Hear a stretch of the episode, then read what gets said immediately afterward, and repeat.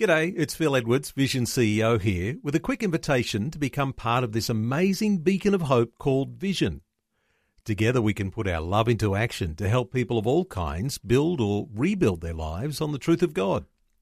Please consider the part you can play during our upcoming Visionathon appeal, remembering that it's your support that makes Vision possible, including this podcast. Audio on demand from Vision Christian Media. We're all miserable. We're depressed. We're all on edge. You know why? Because we're trying to get something from something that is not wired to deliver it. He says, command them to put their hope in God who richly provides us everything for our enjoyment. See, you know what we're looking for? We're looking for perpetual joy. We're looking for something that will make us happy all the time.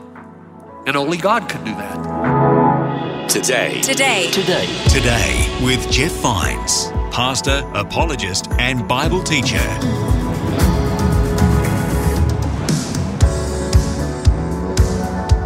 Command those who are rich in this present world not to be arrogant, nor to put their hope in wealth, which is so uncertain, but to put their hope in God. From 1 Timothy chapter 6, that's the heart of Pastor Jeff's message today. Hello and welcome to Today with Jeff Vines. My name is Bill. And in this episode, we'll hear the rest of a message started last time. Pastor Jeff has been asking some tough questions like, What are you doing with your life? If you need to, head back to check out the start of the message. You can find it wherever you listen to your podcasts. For now, here's the rest of this message called Are You Rich?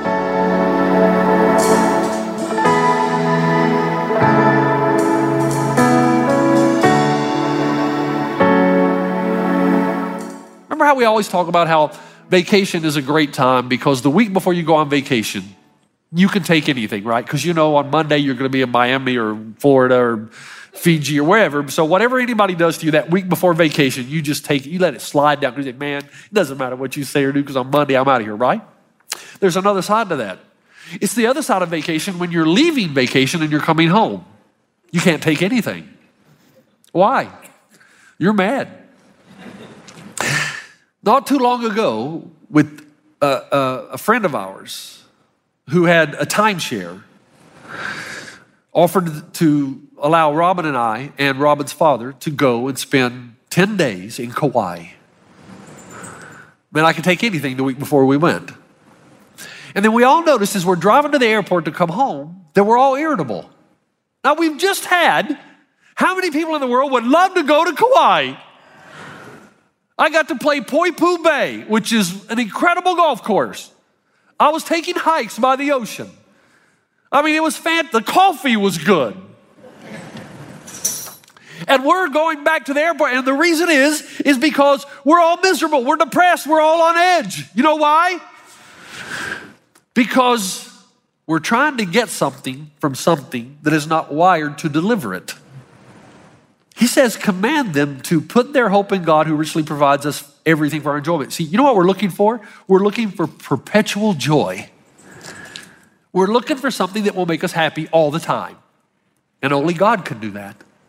But we keep thinking that if we get more and more money and take more and more vacations and buy more and more cars, someday we'll get to the point where we have perpetual joy.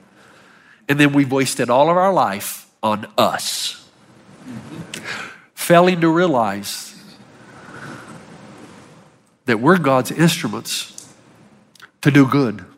In fact, here's the command. What's next? You want to know what's next since we are blessed, since we are so fortunate? Here's what's next. He says, do good, agathe ergo, or egeo, which means noble or excellent.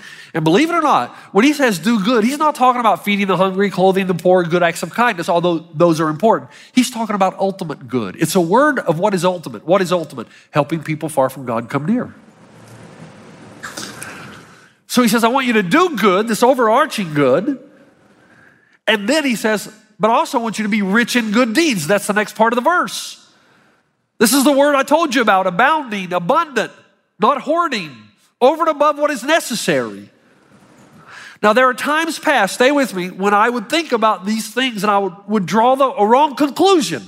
I would say to myself, man, I got to stop everything. I got to go into my room. I got to read my Bible for eight hours a day. I got to pray the other hours that are left over. And then I got to walk the streets talking to people about Jesus. Otherwise, I'm not a Christian. Now, why would I come to that conclusion? Because I'm stupid. now, here's the rub. When I meet Jesus, really encounter him, this is what I want to do anyway. Because the Bible says the kingdom of heaven is like a treasure hidden in the field. When a man found it, he hid it again, and then in joy, he went and sold all that he had. So that that's why I told you years ago I gave up on trying to manipulate and coerce you to giving money. It's not going to work. When you find the treasure, there's a natural byproduct that you will start to live all of your life for the cause of Christ, no matter what you're doing. No matter what. If you own a company, you'll do it for Christ. You'll find a way to help people far from God come near to God. If you have to drive into LA and you're in finance, it doesn't matter. You're trying to help people far from God. Come. Whatever you do, ministry, my job is not any more important than yours. It's a matter of gifting. This is what I'm gifted to do. In fact, this is all I can do. I've got a friend that I often mention. I'm not going to mention his name again. But before he started his business in Vegas, he prayed to God for wisdom and success in his 20s. And he said, You know, God, pray that you would give me wisdom and success in my business so that I can sow as much as I can into the kingdom of God. It is the goal of my life, God, to live on as little as possible and give away as much as possible. Now, we are talking about money in this situation. But notice my friend told me that along the way, God said this to him Okay, be faithful in the little things and I'll give you more. See, what most of us do, God bless me, bless me, and when I get into my 50s and I have all these resources, I'll give it away. God says, No, you won't. Show me you'll do it now, and I'll increase your wealth. And that's been the story of his life, where he just sold his company for I don't even know how much. My friend Tony Bennett, who coaches at Virginia. Remember what I told you about Tony when we were in New Zealand? I asked Tony to give up $3.3 million in a contract he was being offered by the Cleveland Cavaliers to stay in new ministry where he was going to make $20,000 a year. And he sent me that text. Well, it was actually a fax on those old, remember those old brother fax machines? And he had a photo of him on top of the pile of Charlotte Hornets where they had just beat the Celtics in game seven. And the caption read, What I did here was but for a moment, but what I'll do with you will be for eternity. For three years, he and his wife, for three years, he and his wife made $20,000 a year. But you know what God did? God said, Okay, I see you. I see you. You can be faithful like that? And now Tony's making what? About 7.7 million? But that's not the important thing. The important thing is how much he gives away. And you got no idea. See, Tony's having more influence now for the kingdom of God than he did when he was a pastor. Clayton Kershaw. Have you heard of his foundation? Kershaw's Challenge is a faith based, others focused organization. We exist to encourage people to use whatever God given passion or talent they have to make a difference and to give back to people in need. We want to empower people to use their spheres of influence to impact communities positively and to expand God's kingdom. We believe that God can transform at risk children and neighborhoods through the benevolence and impact of others. Do you hear what he's saying? No matter what it is that you do, come along for the ride. We can all play a part. He says, baseball is great. I love it, he says. I'm thankful I get to play it. Blessed to be able to play it past high school. But at the same time, I know it's a platform to be able to do other things. We're just excited to get to do it. We know that baseball is going to end one of these days, hopefully a long time from now. And hopefully we have some things that continue on long, long after we're gone. I've got a friend, Yoli. She's a real estate agent. And it's not good enough for Yoli just to have a real estate agency. From day one, her prayer has been I want to create a culture in our office where people understand it's important that people far from God come near. There might be prayer at any given moment, even Bible studies on site. And then I want my organization to be able to give food and clothing and shelter and benevolence to those who are in need. She has an end in sight, and it's not making a lot of money. The end in sight is to use all the resources God gives her to help people far from God come near. see, it doesn't matter what you do, it just matters for what reason you do it. And all of this under the banner of generosity, eumenidotos, generous, liberal, bountiful. That's the word that describes Jesus' attitude toward us. Believers are to act toward others with the same generosity that God has given us, which is what? God gave us His best, what He treasured most, what He loved most, what was most precious to Him. Okay, you made it this far. We're right on time. What are you doing with your life? You, you, Pastor Jeff, you're not telling me to quit what I'm doing and go into ministry? Absolutely not. Wherever you are, how are you using your life and these resources God has given you? Why are we spending it all on ourselves? Why is our whole mission in life to get more and more and more? If I can get this much money, then I can have this house, then I can live here, then I can buy this car. Then why? And will we stand before God one day and give an account for the way we've lived our lives? Absolutely. To whom much is given, much is required. And not money, although that's part of it, you, yourself. It is my goal that we would have our eyes open. So I want to leave you with three quick things, and I do mean quick, like two minutes each. Don't turn around and look at the clock, because if you do that, I'm going to go longer. here's what here's what it tells us as we get started in this series. Number one, just admit it. You've been greatly blessed. Just admit it that you have more than most people have water, food, shelter. Now, here's what I've noticed in my own life. Now, this is hard to say, but as I sat there on that bench, I said, God, show me what my problem is. And He did. I noticed that in, my, in those times of my life when I am struggling in this affluent culture, it is a result of bad choices, not a bad God who has not provided.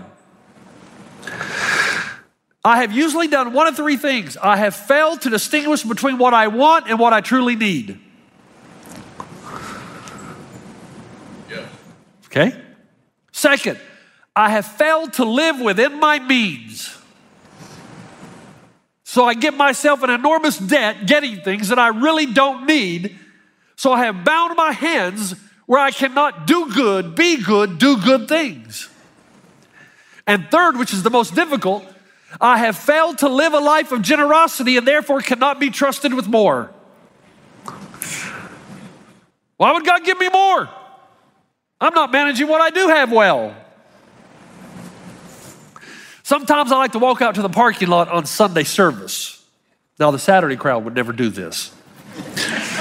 I like to walk through the parking lot, and man, when I look at the parking lot, sometimes I just want to take a video, come in here and show you at the cars in this parking lot.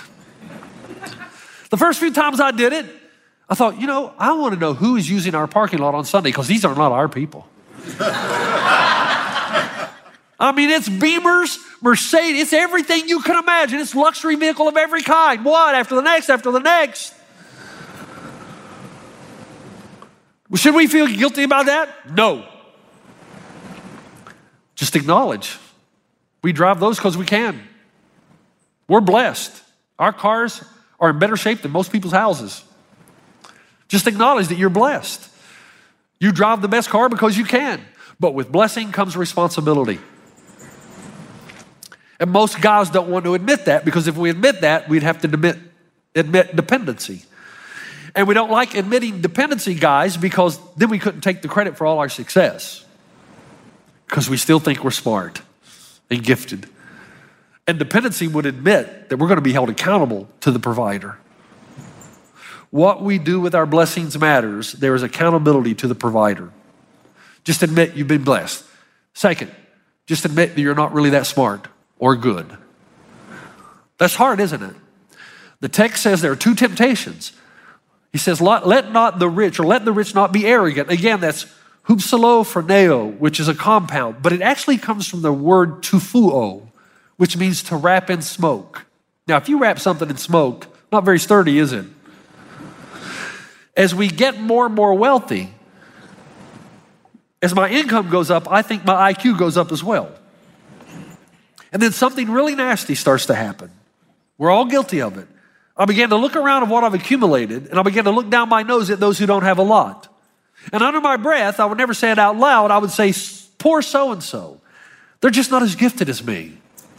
They're just not as clever as I am, I guess. They're just not as educated or as bright. So they're resigned to a poorer lifestyle.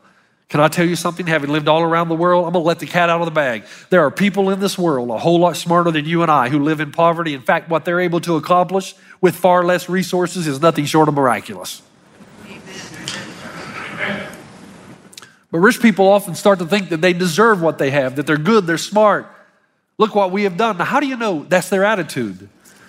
Because they spend it all on themselves.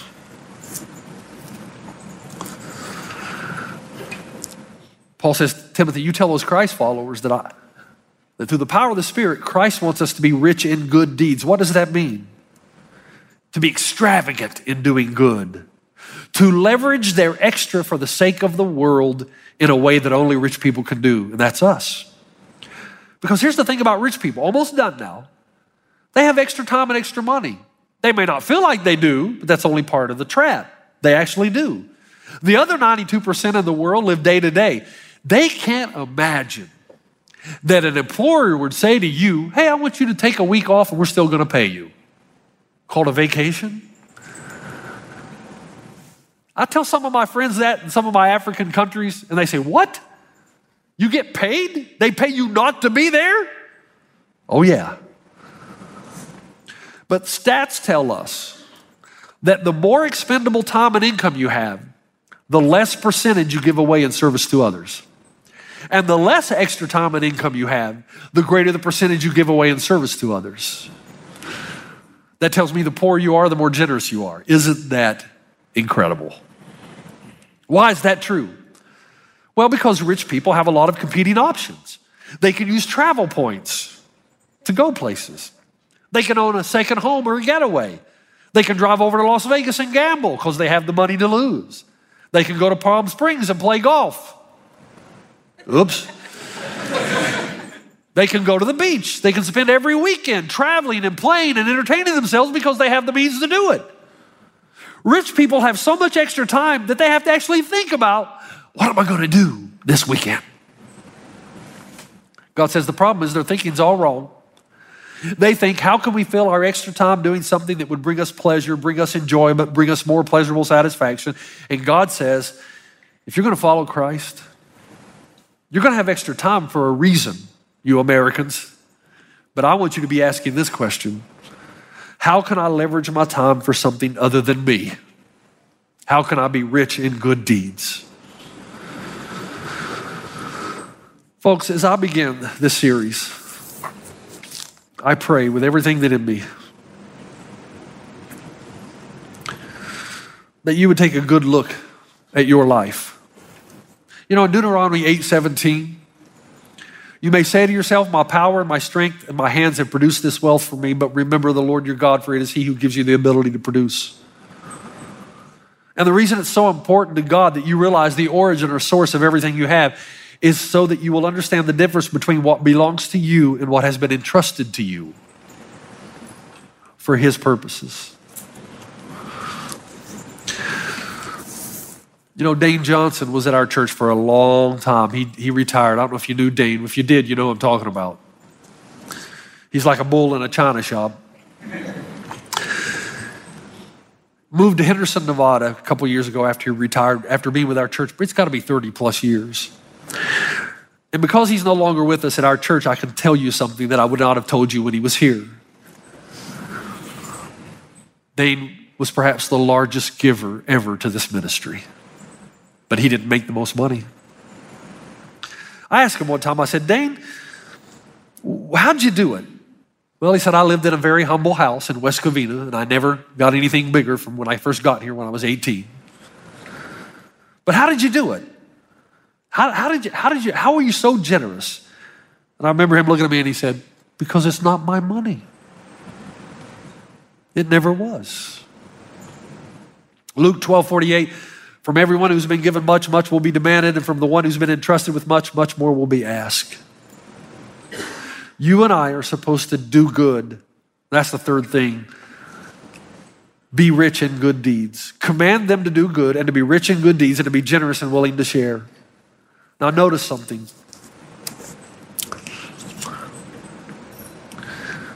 He's not telling you to help little ladies across the street, although that's a good thing.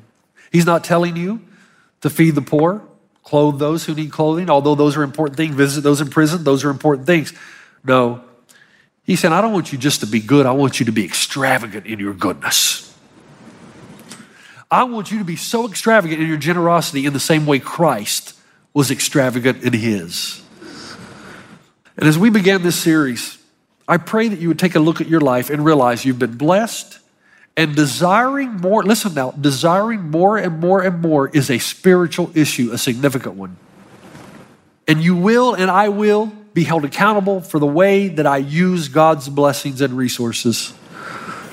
Okay, but let me let me end like this. Uh, I'm a big Phil Yancey fan. I think I've read everything now that he's ever written. But he wrote a book called What Good is God?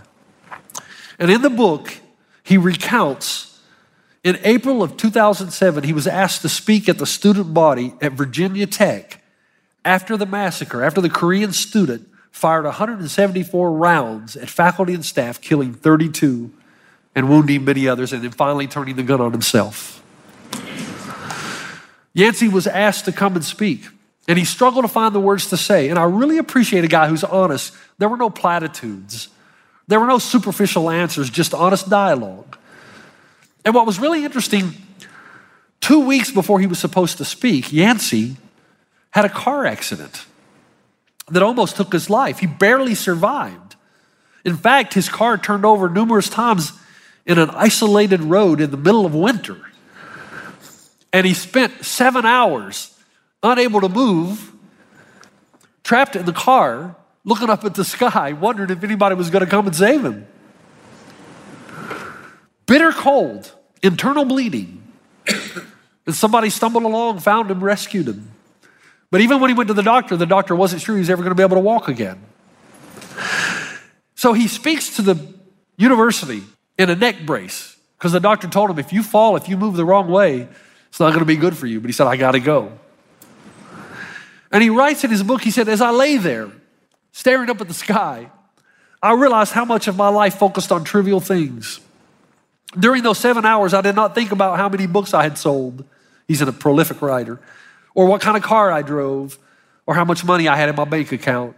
All that mattered boiled down to this What have I had done with my life? And am I ready for what's next? What have I done with my life? And am I ready for what's next? And that's what he told the students. Folks, you've been blessed. You and I are more than fortunate. What are you doing with it all? I want you to close your eyes. I want to lead you through something. Close your eyes. I want you to thank God for your blessings. I'm going to give you 30 seconds. Thank God for your blessings.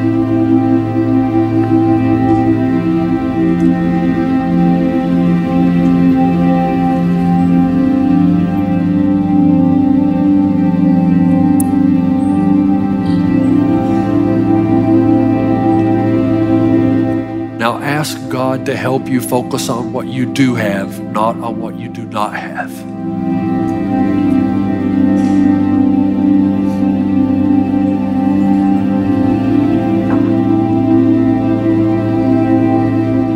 and then ask God, how can you use your blessings for His purposes in the world?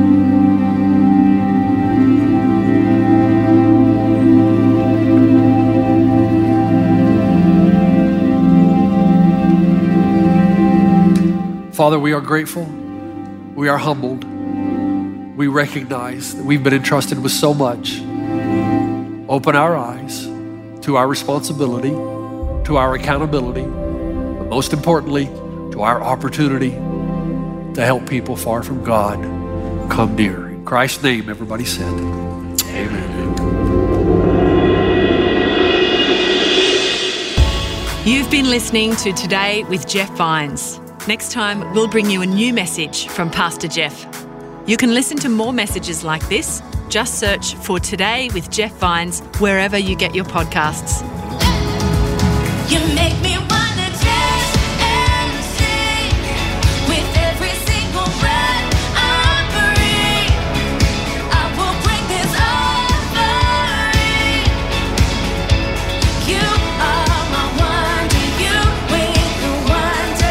Today. Today. Today. Today with Jeff Vines.